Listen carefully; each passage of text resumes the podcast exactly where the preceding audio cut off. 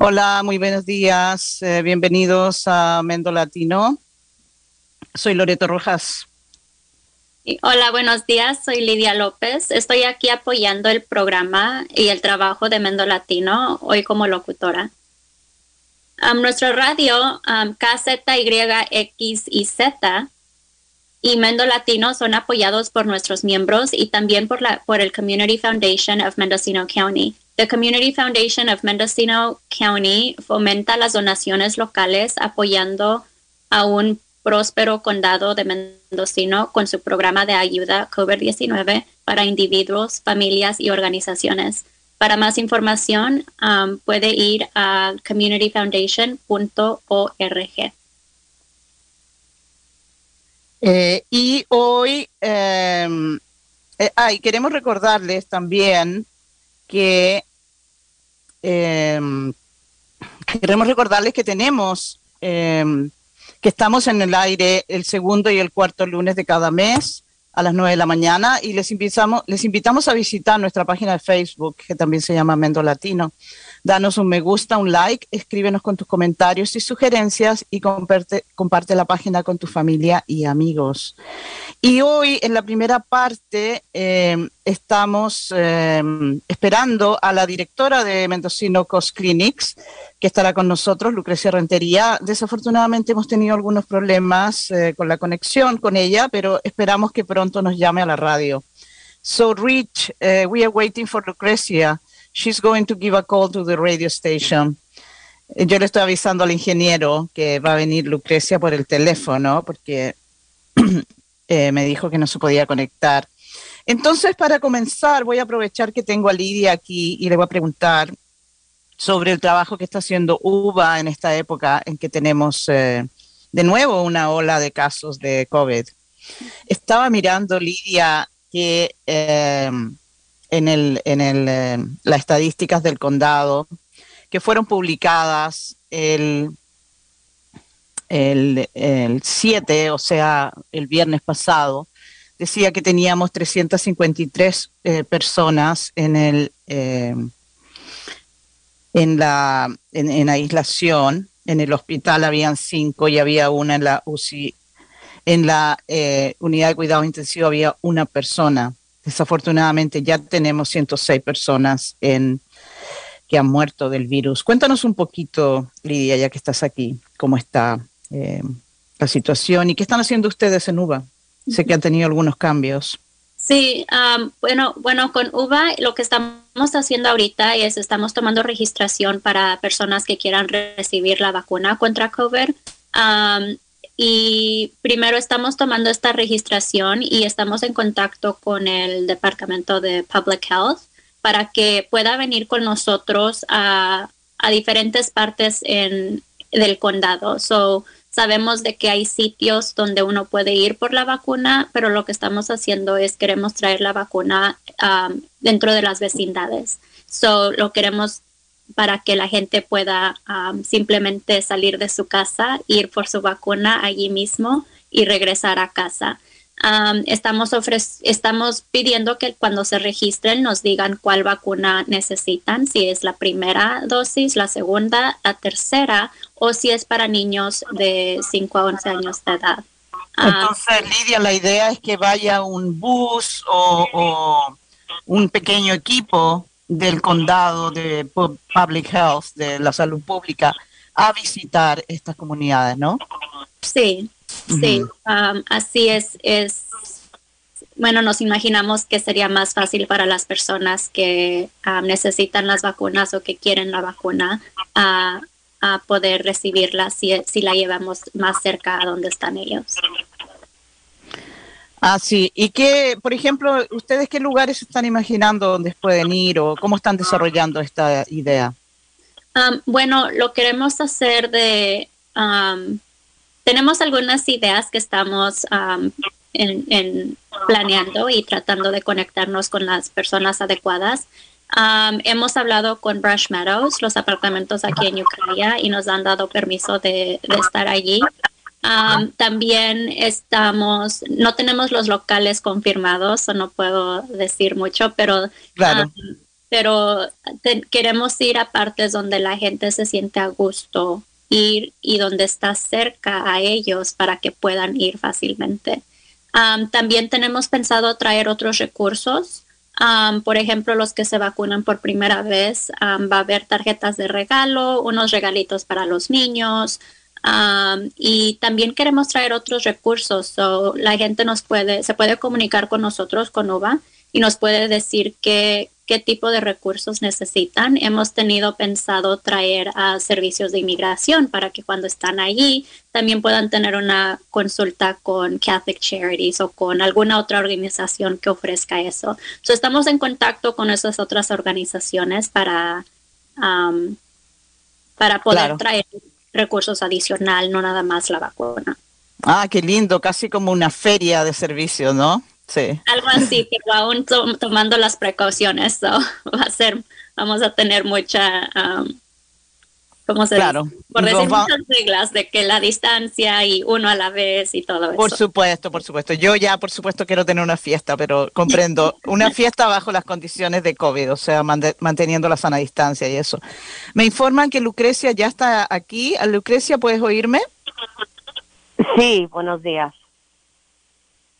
Ay, buenos días. Muchas gracias, Lucrecia. Disculpa que tuvimos eh, un problema con el con la conexión de Zoom, pero gracias por venir. Lucrecia es la directora de Mendocinocos Clinics y nos va a dar un pequeño eh, reporte sobre la situación que tenemos con el COVID esta semana.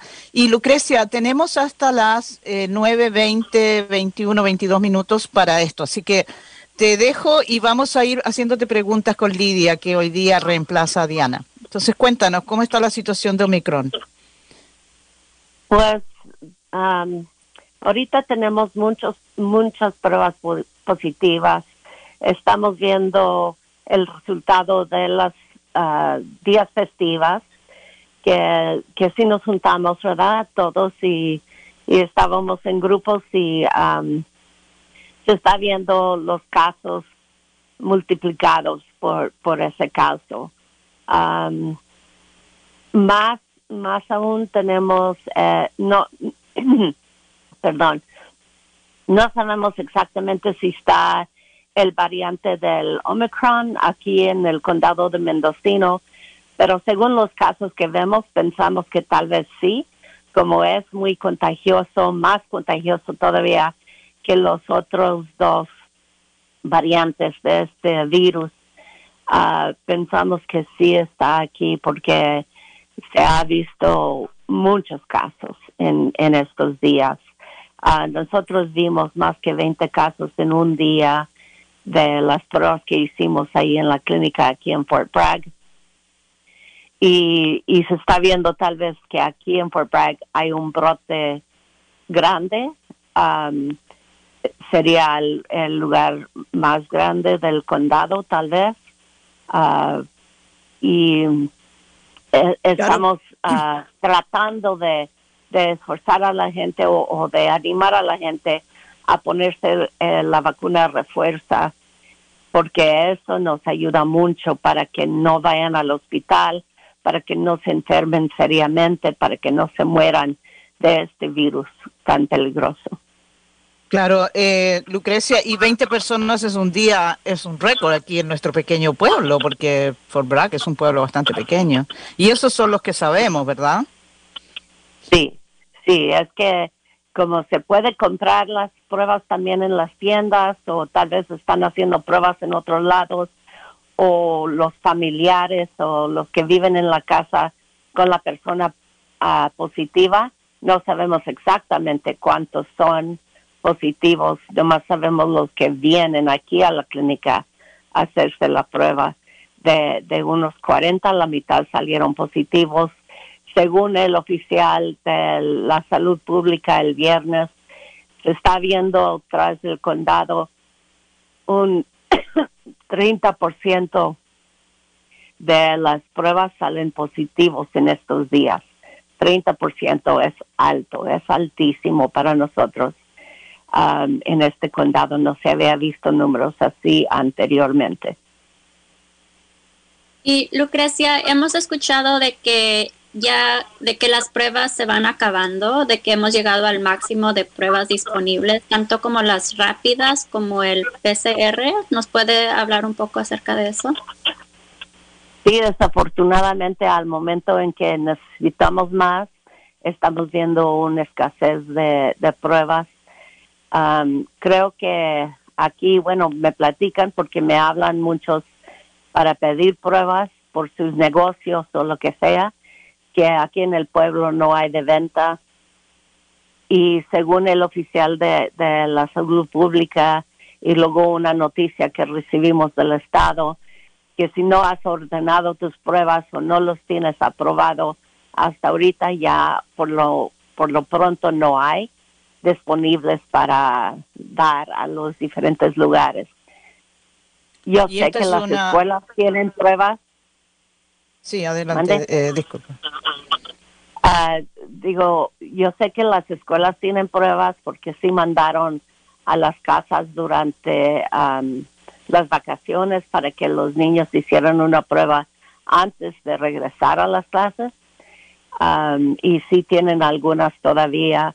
Nosotros ordenamos y, y tenemos unos por venir a ver si llegan, porque estaban para llegar el 17 de enero y espero que sí, uh, esos los podemos contar con que lleguen esos, esos eran los rápidos. Pedí otros 500 de parte del Estado y supuesto y llegaron el viernes, ah, pero la semana pasada nos quedamos sin pruebas del PCR y no pudimos hacer las, ah, las pruebas que pensábamos porque no habían aprobado nuestra orden la semana pasada, pero ya llegaron algunos más. sé mm, que nosotros bueno. sí tenemos algunos. Sí, sí, o sea, todavía las personas eh, pueden acercarse a sus clínicas y, eh, para obtener algún test si se siente muy mal. Eh, la cuestión, bueno, eh, sabemos que esta es una falta de test que está ocurriendo en todo el país. Hoy escuchábamos en, en, NPR también de que en el, en el programa de noticias radiales en inglés por la mañana, de que es una crisis en todas partes. O sea, San Francisco tampoco tenía pruebas. Y lo mismo que dices tú, que alrededor una de tres personas están saliendo positivas. Entonces es un gran incremento de los enfermos. ¿Cuáles son los cuidados que ustedes recomiendan para las personas que se sientan que están contagiadas? Porque en este momento, desafortunadamente, cualquier síntoma de gripe eh, puede ser el COVID, ¿verdad? Entonces, ¿cuáles son los cuidados que las personas pueden, em, cómo se pueden cuidar si están enfermas y en su casa? ¿Y cuándo deberían ir al hospital o buscar ayuda médica? Si es que piensan que tal vez fueron expuestos uh, o contagiados con el COVID, deberían de aislarse. Si es que no pueden tomarse la prueba, de todos modos, aislándose de la otra gente es, es lo más importante para que no se siga regando uh, por toda la población, ¿verdad? Porque es muy contagioso ahorita el variante que está uh, fuera en, en la población. Se puede aislar por 10 días y aislarte de, de, los que viven en casa tuya también. Si es que no se puede, entonces toda la casa aislarse y, y mantener esa cuarentena de 10 días.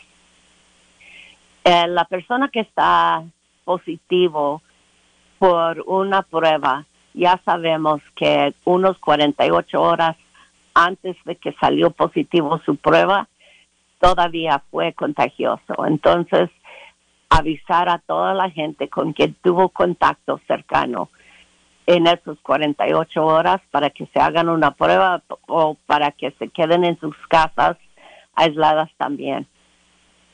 Um, para la gente que está viviendo en la casa y si es que no no toma no tienen síntomas de del virus si se pueden mantener distante a la persona infectada, pueden mantenerse por unos 14 días en cuarentena um, sin tomar una prueba y poder salir. Lo que pasa es que a la persona que, que no enseña síntomas que pensamos que tal vez todavía no es positivo, no sabemos por cuánto tiempo está guardando ese virus en su cuerpo antes de que empiece a tener los síntomas, antes de que empieza, antes de que pudiera enseñarse positivo. Y ese tiempo de guardar um, puede durar de, de dos a cuatro días todavía. Y por eso la cuarentena es más largo que el aislamiento. Diez días en aislamiento, 14 días en cuarentena para los contactos. Y me gustaría que si, si puede aclarar poquito acerca del aislamiento, porque creo que muchas personas se confunden en cuándo empezar esos 10 días o 14 días. lo que hemos escuchado es de que reciben diferente información de diferentes personas, credible people Um, que unos dicen cuando comienzan síntomas, otros cuando reciben la prueba positiva y otros desde el día del contacto. ¿Nos puede aclarar un poquito cuándo empieza el, aislamiento? Sí. el, el aislamiento comienza con el el día que comienza con sus síntomas o el día de la prueba. Es que mucha gente no tiene síntomas cuando toman su prueba, ¿verdad? Entonces, cuando agarran la prueba, ese es el día cero. Si comenzaron con síntomas ayer, domingo, y ahora van a la clínica y agarran una prueba, entonces tal vez, si, si son síntomas reales de, de COVID y ese puede dar como el día cero, pero más seguro es que la enfermera que va a firmar sus órdenes de aislamiento va a usar el día de su prueba. Eso es día cero. Mañana comienza el uno y luego se va hasta el día 10. So, hoy es el día cero, mañana es día primero y hasta el día 10 va a ser su día de poderse salir de sus ah, de su aislamiento. Ok, ah, Lucrecia, muchas gracias por esa aclaración. Pero también, ah. sí, pero también toma sus 48 horas antes del día cero, cuando llaman los de salud pública para pedir sus contactos. Y si no les hablan, porque hay veces que no, no tienen alcance, ¿verdad? Hay, hay poca gente haciendo este trabajo y hay mucha gente contagiada. Entonces, si no les hablan, usted mismo puede avisar a sus contactos. Nomás cuenta dos días antes de que recibió su, su resultado positivo y habla a esa gente que con quien tuvo contacto para decirles que tal vez fueron contagiados con el COVID y deberían de buscarse una prueba para ver si están positivos. Ok, Lucrecia. Eh, muchas gracias. Claro, sí, muchas gracias. Creo que eso aclara un poco la pregunta. Y tenemos que ir terminando este segmento, pero tenemos un minuto más. Eh, Lidia, ¿quieres preguntarle otra cosa a Lucrecia? bueno, hay muchas otras preguntas. Ojalá y la tengamos de regreso. pero Gracias por aclarar eso. También me imagino que el día cero puede ser el día que se expuso a la persona o simplemente es por el síntoma. Si es que tiene unos síntomas. por el síntoma o por la prueba, porque puede ser que se expuso hasta dos días antes y ese no es el día cero. Eso no. Claro, y, yo voy a... yo quiero recordar lo que yo quisiera recordarles a todos es que el refuerzo ya está aprobado para los de cinco años para adelante y nosotros ahí en la clínica estaremos um, empezando a dar estas vacunas para de 5 a 11 años. De 12 para arriba pueden venir los martes de 3 a 6 para recibir su primera, segunda o refuerzo a vacuna. Y para los niños chicos de 5 a 11 tenemos clínicas especiales porque es un dosis un poco diferente, ¿verdad? Y no queremos, uh, queremos asegurar de que no se confunde nadie y que se le dé la, la vacuna correcta. Muchas gracias, Lucrecia, por venir y desde ya te invitamos a nuestro próximo programa que es el 17 de enero, perdón, el 24 para continuar esta conversación. Y muchas gracias, Lidia, por estar con nosotros. Ahora vamos a tener una grabación que hicimos y que Rich va a poner en el aire con el, segundo segmento. Así que aquí los dejo con la entrevista que eh, grabamos ayer. Thank you, Rich, for connecting.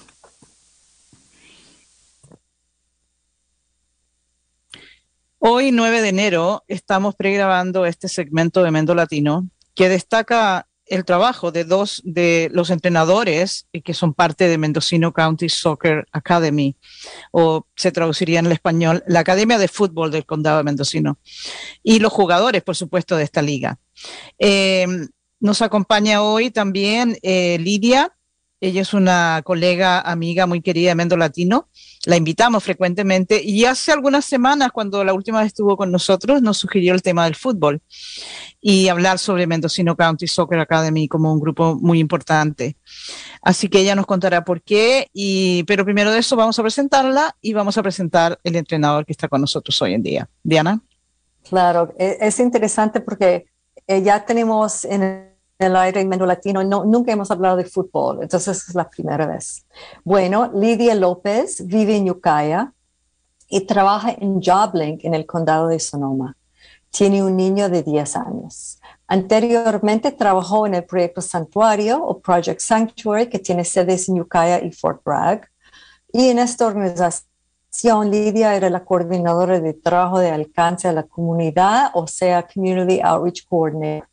Y antes de eso trabajó con First Five Mendocino por un poco más de 10 años y durante los últimos cinco de estos uh, fue manager de ARC Family Resource Center. En la actualidad, Lidia es presidente de UVA, Vecinos en Acción, originalmente basada en Ukiah, pero ahora se está extendiendo a otras partes del condado. Bueno, Lidia, bienvenida. Muchas gracias, qué gusto estar aquí con ustedes. Y acabo de aprender un, dato más de ti que yo quisiera que tú nos cuenta sobre tú, como estamos hablando hoy del tema de fútbol, me parece que tú ya tienes tu propia historia. Cuéntanos. Ah, sí, comencé jugando, no tuve la, oportunidad de jugar de, pequeña como hoy en día se ve mucho con Youth Soccer y con programas como el del que vamos a hablar hoy. so yo no comencé a jugar hasta que entré a la high school. Um, y, you know, este año fue un poco difícil porque todos ya habían jugado por muchos años antes. Um, so nadie quería ser mi pareja cuando estábamos haciendo los entrenamientos. Son mi amiga que también comenzó en el mismo, al mismo tiempo, nosotras nos juntamos. Um, y, you know, nos gustó, nos encantó y seguimos jugando. Hicimos el equipo de Varsity, que es el equipo más grande en la para el siguiente año, porque cada verano salíamos a jugar todos los días, dos veces al día, con um, amigos y amigas um, que también les encantaba el fútbol. De allí nos enamoramos del deporte y um, tuve la oportunidad de jugar para el colegio también. fui al colegio aquí en Mendocino y tuve la oportunidad de jugar. Uno puede jugar dos años en el colegio. Yo nada más jugué el primer año porque luego me mudé a Sacramento. Iba a jugar en Sacramento, ya había hecho el equipo ahí del colegio ahí, pero um, me lastimé y ya no termina mi segundo año.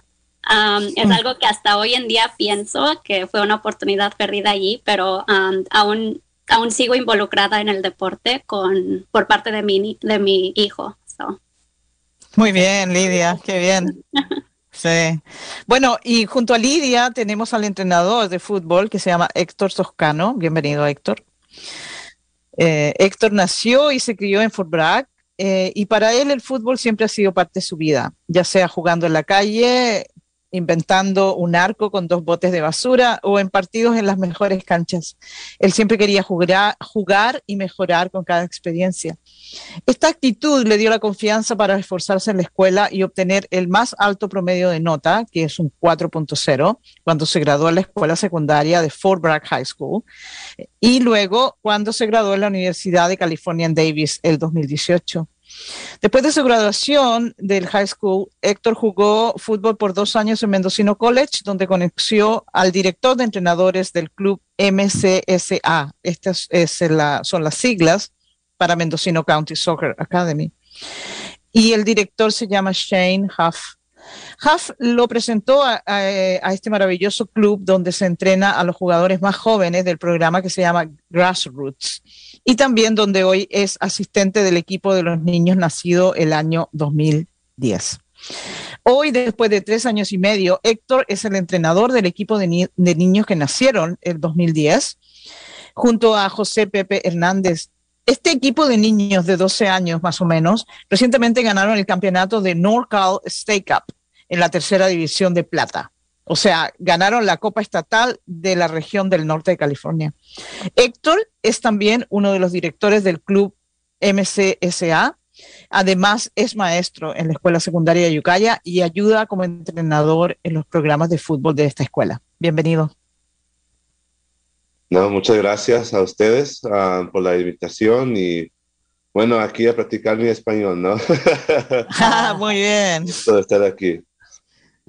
Sí, de hecho, Héctor, mucha, mucha gente en el condado me cuentan que ellos escuchan mendocino, latino para aprender más español. Así que bueno, esta parte de unas lecciones. Muy padre. Primero, muchas felicitaciones por el premio que les han otorgado y, cuéntanos un poco sobre ese premio y qué significa.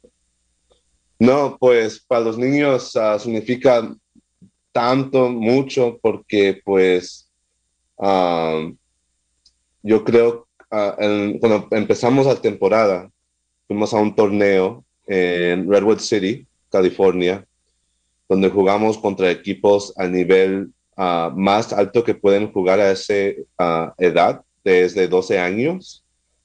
Y bueno, para los, fue muy mal. Uh, Le dieron una paliza, como decimos. No, sí. ¿Cuánto perdieron? A ver, ¿cuál fue la, Cada partido, creo que en los tres partidos metimos dos goles total. Sí. Y nos metieron como 27. Uh, cada partido perdimos como por 8 o 9 goles. Y bueno, para algunos de los niños los rostros, pues mucha tristeza y ah, pues es, momentos donde tienes que decirles a los, a los jovencitos que hay que seguir adelante, porque para ellos a veces es difícil ver a, tener esa pasión del fútbol cuando los resultados no van a su, a su, a su mano, ¿verdad? No, no le cae bien a ellos. es ah. una dura lección, ¿verdad? No, sí, también como entrenador me puse a pensar, pues, hice la, hice, estuvo bien que venimos aquí, pero nuestro club es muy grande en, dar desafíos a los niños y unos, unas como expectaciones que ellos van a, estar a un nivel alto, porque queremos crear seres humanos mejores para la comunidad y creemos que dándonos estos desafíos muy duros a veces es lo mejor que podemos dar para ellos. y desde allí, ahora en tres meses, durante muchas prácticas duros en la lluvia, en el lodo, uh, pudimos competir en esta magnífica, grande competencia donde afortunadamente salimos campeón y yo lloré, había papás llorando, chicos llorando, entonces, uh, no, una experiencia muy bonita. Oye, y en, y en realidad, pero ustedes ya habían aprendido una gran lección, que es la lección, yo, yo soy súper deportista o era, y, Y me acuerdo lo duro que es eh, aceptar que uno pierde, ¿verdad? No solo que no puede perder, pero perder. Y creo que eso es una experiencia muy importante en el deporte, ¿no te parece? No, sí. Uh, como exjugador también, uh, yo jugué por un club uh, muy chiquito que se llamaba OLFC Mendocino. yo entrenador Ah, con el nombre de Jeremiah Heim. Y pues, aunque a un nivel local nos tocó muy bien los resultados, uh, cuando fuimos a disputar torneos afuera de, del pueblo, uh, nos fue muy mal. pero, como digo, a alguien que está apasionado por el fútbol, que le gusta tanto, siempre recuerda esos resultados y creemos, y siempre hay ahora como entrenador quiero darle esa experiencia a los niños para que sepan que todavía puede existir una pasión por el fútbol y saber que está bien a jugar a este nivel porque si quieren mejorar, si su meta es mejorar, hay que jugar con los mejores jugadores. Claro, y, es tan interesante porque es como hay que caminar una línea muy fina, ¿no? Por un lado, es una competencia, pero no es todo como ganar no es todo. Y, tú, como volviendo a tu vida, como tu vida de entrenador, em, ¿cómo has sido como primero para ser jugador? ¿Y qué tenía que cambiar o, cómo has sido ahora entrenador? ¿Cuáles han sido los desafíos para ti? Bueno, yo creo que cuando empecé, uh, era muy joven, empecé uh, mi tercer año en la secundaria tenía 17 años cuando empecé a entrenar niños. y pues no sabía nada del aspecto táctica de, ese deporte, cómo jugaban los defensores, comparado a mediocampistas, a delanteros, hasta el portero, ¿verdad?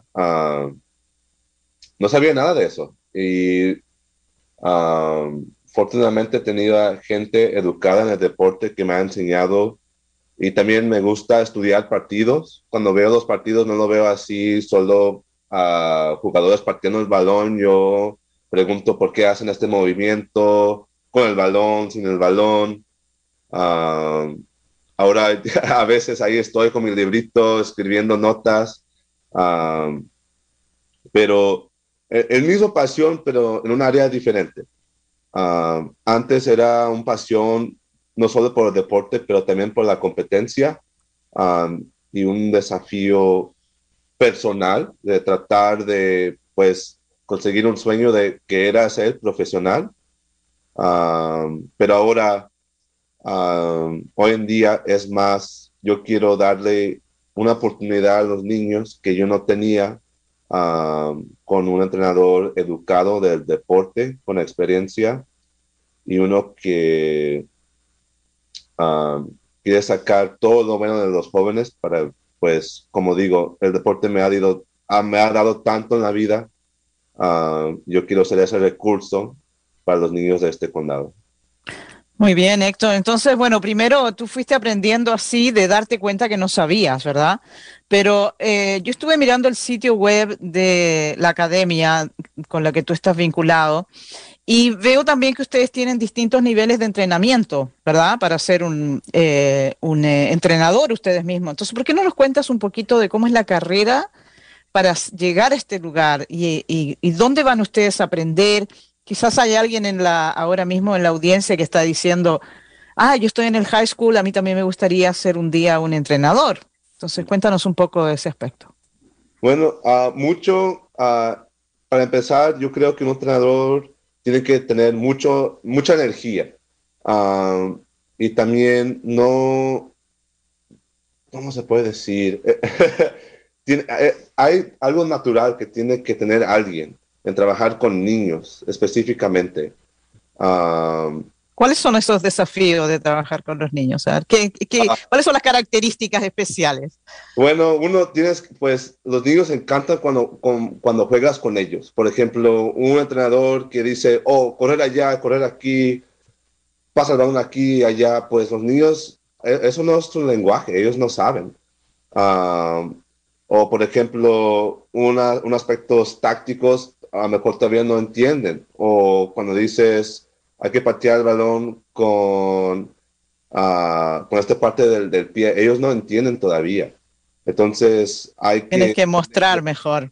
Sí, ajá. Entonces, por ejemplo, cuando yo trabajo con los niños es mucho de, oh, se puede mover el dedo gordo de, del pie y nos ponemos a bailar un poquito sobre el dedo gordo del pie y ahí poco a poquito, poco poquito se cambia ah, el lenguaje pues del deporte para que ellos puedan entender. Y también los defensas pueden ser ah, leones o, uh, ¿qué más uso? monstruos, pues, lo que sea.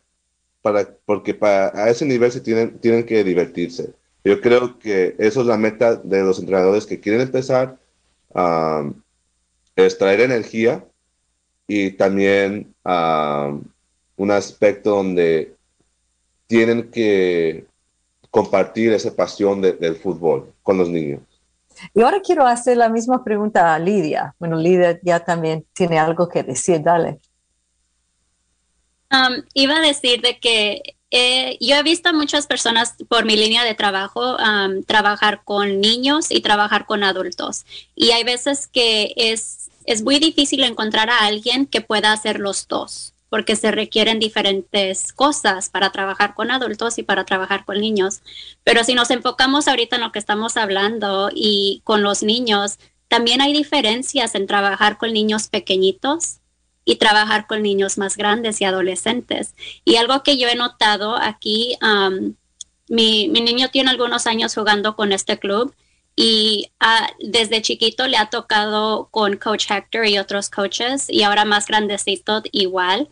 Um, y Coach Hector tiene algo que no he visto, que no que eso lo que digo que no es tan común encontrar tan fácilmente, es de que él puede trabajar con los niños pequeños y hacerlo muy divertido y, y que aprendan y, y que se sientan bien de ellos mismos y también puede trabajar con los más grandecitos en nivel de, de competir y, y, aún se gana ese respeto de los niños. Aún se, si, si ven una práctica de, de él con Coach Pepe, pueden ver de que los niños tal vez no les gusta cuánto están corriendo, que están, uh, quieren dejarse caer al final de tan cansados, pero ni uno de ellos se rinde y, el respeto que le tienen a, los coaches, ellos se, los, se lo han ganado y para ser buen coach se necesita poder hacer eso. Ellos dicen a la línea y todos los niños a la línea, ni uno se queda atrás. Um, y, you know, y, ves otras prácticas y de de otra, en otras áreas y hay veces que el coach está repite y repite y repite um, a la línea, vengan aquí o así, pero se ve la diferencia y esas son una, unas de las cosas que, que, los hace buen coaches, es que se saben ganar el respeto de los niños. Y, um, sí, Lidia, y, y tú como mamá de uno de los niños del equipo, eh, cuéntanos cómo tú también reconoces este aspecto de la ética del deporte y la ética del trabajo en equipo y respetar a tu líder, pero también colaborar, porque el fútbol es un juego súper colaborativo, entonces no te puedes agarrar la pelota y tú jugar solito, ¿no? ¿Cómo, cómo se ve esa, esa enseñanza? ¿Cómo la percibes tú como uno de los padres que está viendo a estos niños? Bueno, yo veo, yo he visto diferencias en mi niño personalmente y me imagino que otros padres también. Aprenden mucha disciplina con ser parte de un equipo como este y, con, y al tener coaches como los que tienen, aprenden mucho la disciplina, aprenden de algo, tomar las cosas más en serio saber de que nuestra decisión afecta no nada más a mí, pero a todos, incluyendo al coach y, los padres, como dijo Coach Hector, en, en, esos partidos del campeonato, todos estábamos llorando, padres, hijos, coaches, todos. Eso nos afecta a todos y creo que los niños van aprendiendo eso y, es bueno porque los enseña a ser parte de un equipo, a saber de que nuestras acciones tienen consecuencias en un nivel más alto que, individualmente. Ah, muchas gracias. Bueno, le voy a recordar a nuestra audiencia que si ustedes acaban de sintonizar, están escuchando eh, KZYX y Z, es la radio comunitaria del condado mendocino, y están escuchando su programa de Mendo Latino. Hoy están escuchando, este es un segmento que hemos pregrabado sobre la Academia de Fútbol del Condado y tenemos con nosotras, ya escucharon a Lidia López y al entrenador Héctor Toscano. Así que muchas gracias por escuchar. Em, Yo tengo una pregunta, sí. Em, vi, Héctor, como en tu biografía y también Lidia, que tú estás hablando un poco de los cambios que has visto en, tu hijo. Yo también tengo la experiencia de enseñar en Fort Bragg High y muchos de mis estudiantes, yo diría como 60% de cualquier clase, están muy metidos en el deporte. Entonces, ¿qué es la conexión? ¿Cómo han visto en sus propias vidas, Lidia como mamá de un futbolista joven y Héctor como un joven futbolista y también ahora un coach, esa conexión entre la academia y el deporte o el fútbol? ¿Cómo, cómo se van de la mano o cómo es la cosa? ¿Qué es la conexión? Ah, bueno, para mí personalmente, eh, siempre he sido algo que me divertía. Entonces siempre fue algo donde yo creía que yo podía expresar que yo quería con el balón uh, una manera como tal vez no podía con otros jóvenes, otros compañeros. Ah, este aspecto intenso, competitivo que tengo, no es algo que toda la gente ve. Me imagino que Lidia a veces lo ha visto eh, en los partidos de fútbol, pero en persona soy muy como bien relax. Y, pero hay un aspecto en mí, hay un fuego en mí donde quiero competir, quiero ser el mejor. Y el fútbol me ayudó a hacer eso.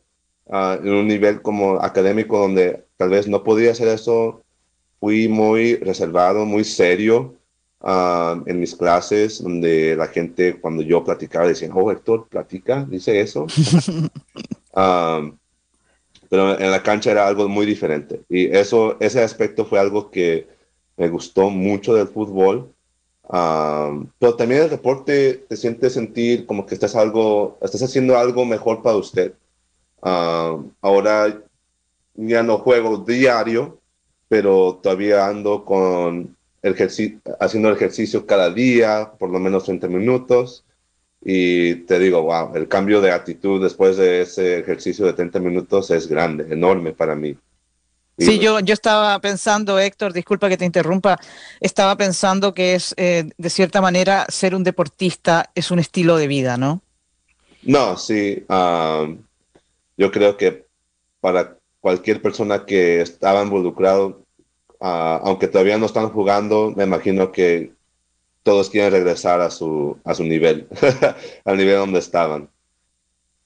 Y Lidia, como, como, bueno, primero como deportista y como mamá, cuáles son unos cambios que has visto? Yo también estoy pensando en ese momento sobre, bueno, sabemos mucho que hay mucha depresión en los jóvenes y ahora y también podemos hablar de este tema sobre eh, la pandemia, como esto también fue muy difícil, muy fuerte para los jóvenes, pero como eh, me imagino que jugando deporte, eso ayuda mucho el estatus mental o, eh, de, un joven. Cuéntanos tu experiencia.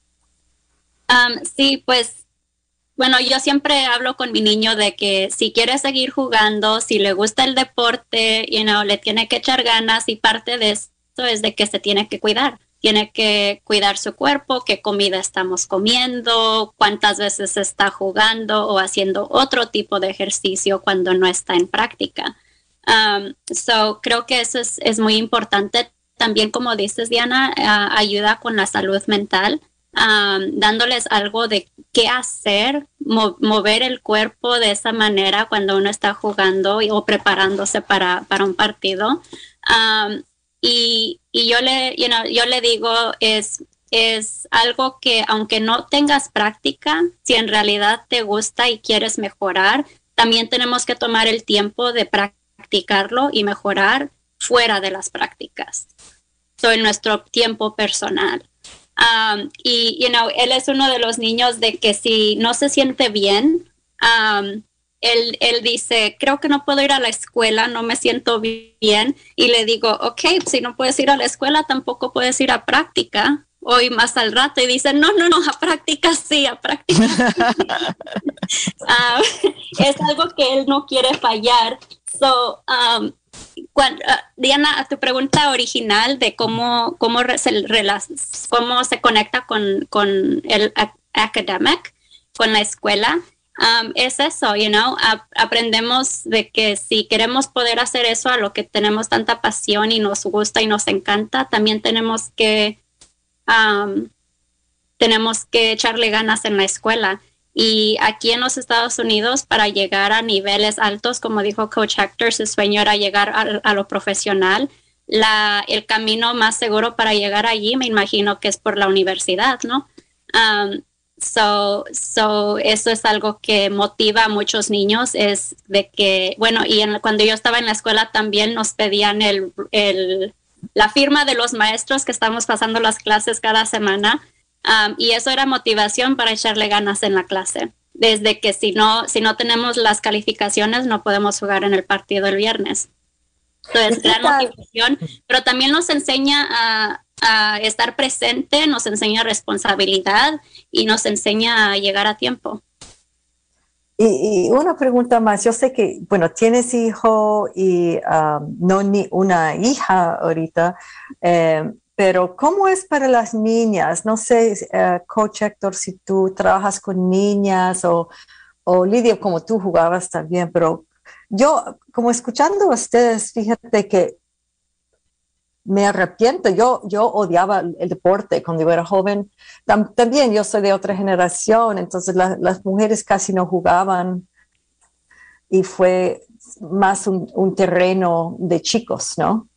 Y yo odiaba la competencia, pero ya veo en mis clases que las chicas, a mí me parece que tienen más confianza las que juegan deporte, pero quiero preguntar a ustedes, ¿cómo es para la cuestión de eh, trabajar tal vez la diferencia, Héctor, entre trabajar con niñas y niños. Si hay diferencia. Un poco chistoso, pero en mi experiencia ah, me ha gustado entrenar a las muchachas mejor que a los muchachos, porque los muchachos pues se vuelan en las paredes. Ah, son muy intensos, pero también ellos siempre quieren ser todo al 100%. Y a veces es bien, 90% del tiempo está bien. Pero con las muchachas, ah, he visto ellos quieren aprender más del, juego. Ellos quieren escuchar. Y lo que me cambió mucho la perspectiva del juego de las mujeres ah, en términos del fútbol ah, fue cuando en el primer año de ser entrenador aquí, Ah, nuestro director, Shane Huff, es ah, entrenador de nuestro equipo de chicas nacidos o tienen como casi 14 años. Y ellos juegan al nivel más alto de todos nuestros equipos por el club. Ah, Porque se lo han ganado, ¿no? Porque han llegado a esas ligas. Oh, sí, no. Ellos, e, es, es sorprendente cuando pierden. Las chicas, ¿no? Sí, ajá.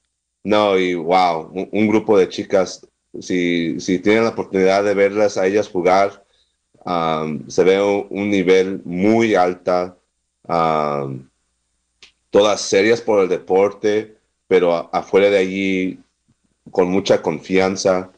Y um, lo que me cambió la perspectiva fue una experiencia en donde había un grupo de jóvenes niños jugando a futsal, eso es fútbol adentro de, un gimnasio. Y las niñas entraron, y no sabían quién eran las niñas, porque pues solo tenía unas semanas aquí con el club, y eran las niñas del entrenador Shane Huff. Y los niños dijeron, oh, no queremos jugar con las niñas porque va a ser muy fácil. Y Shane, Shane le dio un poco de sonrisa, se rió un poco, dijo, ok, pues vamos a ver. Y no, híjole, la paliza que nos metieron a, los niños pobres, ¿no? Me sorprendí que los vi para la próxima semana. Ah, pero no, yo creo que este club, ah, más que otros, ah, desafortunadamente ha tenido una experiencia en donde fui con las niñas de la secundaria a otra secundaria, en donde no teníamos árbitros y pues cuando cosas así pasan, que no pasan con los hombres, ¿verdad? Con los niños, es difícil decirle a las niñas a tomar algo en serio cuando, cuando a veces la sociedad, en donde tenemos esta idea que la deporte de las mujeres no importa tanto, a decirles que hay, que seguir, porque pues como deportista, cuando yo llego a un lugar, yo quiero llegar a un lugar profesional, listo a jugar. Y es difícil a, decirle a las muchachas, pues, disculpas, pero no, no tienen hábitos, no tienen, no, no hay profesional, pre, professional, professionalism here. Ah. claro, no, no, sí, eh, eh, o sea, tú estás hablando de dos cosas muy interesantes. Primero que nada, obviamente, en los prejuicios, ¿no? Como tú decías, de los niños diciendo, ah, que vamos a jugar con las chiquitas, esa va a ser muy fácil y para ellos mismos darse cuenta de que eso es una bobería, no sabían realmente. Creo que eso es muy importante para nuestra cultura. Eh, en todas partes del mundo, ¿no? Que se le da a veces, y la segundo que tú dices, obviamente, que se le da más importancia eh, al deporte de las mujeres que el de los hombres. Y eso se ve en muchas áreas de los deportes, ¿no? O sea, hemos visto los Estados Unidos siendo un campeón de, fútbol de las mujeres, porque las mujeres han ganado la copa, ¿no? Son las mejores del mundo. Sí. Qué tristeza eso. ¿Tú entrenas entonces a las chicas del high school? ¿De uh, High? Sí, es, ah, yo diría, pues, por eso de COVID, uh, hacer, teníamos partidos el año pasado, pero hoy ya tengo el enfoque más grande con esas muchachas y no, pues ah, me lo llevo muy bien con ellas. Ah, es algo diferente porque también yo creo que no todo puede ser competencia con ellos. E, es, algo muy social porque tenemos que recordar que es una experiencia escolar para ellos también, no solo de deporte, como, se, como es a un nivel club, donde ellos donde, por ejemplo, hay niños de diferentes partes del condado que uh, tal vez no se conocen, pero ahí en la high school, en la secundaria, todos se conocen, son amigas. entonces, también hay que recordarse uno que hay un aspecto, muy social entre las muchachas, pero no, ellos, ellas, yo estoy muy afortunado de estar con ellas. Qué lindo. Ay, no, pero como se nos está corriendo mucho el tiempo y tantas preguntas que queremos hacer a ustedes dos. Pero vamos a hablar un poco, bueno, vamos a ir cerrando, pero queremos saber un poco de si hay madres y padres que están escuchando o niños, niñas que quieren involucrarse, cómo pueden involucrarse con eh, esa asociación y cuéntanos un poco y si tienen últimas palabras cada uno de, de hablar como de cierre, les damos la bienvenida a hacer esto. No, gracias. Ah, no, cualquier persona interesado ah, en involucrarse con nuestro club pueden checar nuestro sitio web. solo si entran a Google y ponen Mendocino County Soccer Academy o MCACA, Um, ahí pueden encontrar a nuestra página web. Y también si tienen preguntas, me pueden uh, mandar un correo electrónico a htoscano, a h-t-o-s-c-a-n-o, arroba mendecinosoccer.com. Um, me pueden mandar uh, cualquier pregunta o si están interesados en ser entrenador, árbitro, uh, necesitamos árbitros también. Uh, pueden mandar cualquier pregunta a ese correo electrónico. lo vamos a poner, eh, Diana, cuando subamos este video al YouTube, podemos agregarlo en la descripción del video, la información que está compartiendo Héctor y, el sitio web de la academia. ¿sí? Claro, y cerramos con Lidia tus palabras para las mamás, los papás, los hijos que están escuchando, ¿qué dices sobre el, fútbol? Bueno, yo diría que es una gran experiencia para uno como padre, igual como para los niños, y es una muy buena oportunidad. Sé que este club sí tiene costo, pero creo que tienen becas también disponibles para, para que todos los niños tengan la oportunidad de participar. y también quería decir, yo yo tengo un niño, pero he visto por parte de mi sobrina, que es niña, jugando en este club también, que ya como las niñas van más grandes, hay menos y menos involucradas en el deporte. So, um, para cerrar, me gustaría um, que uno como padre también ayude a que las niñas um, tengan la oportunidad de jugar este deporte.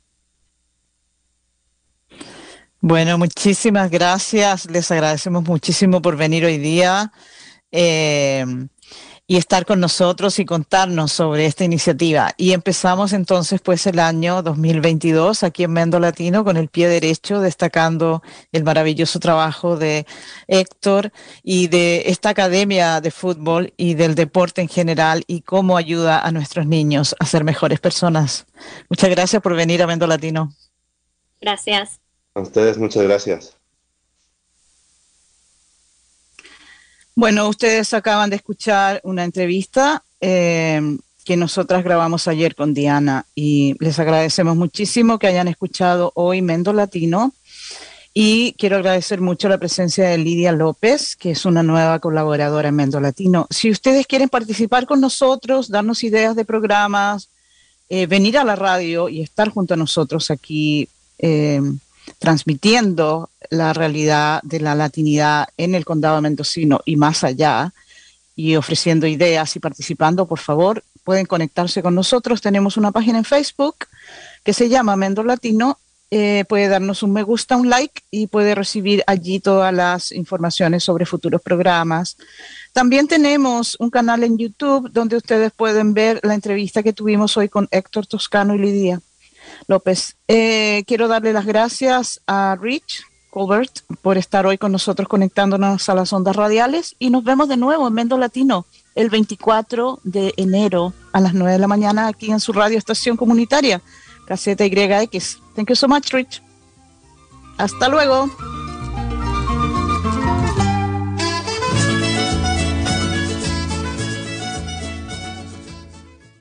This has been a production of Mendocino County Public Broadcasting, KZYX Philo 90.7 FM, KZYZ Willits and Ukiah 91.5 FM, and Fort Bragg at 88.1 FM. You can find more content like this on our website at kzyx.org and consider donating by clicking the red donate button in the upper right corner. Thank you for listening.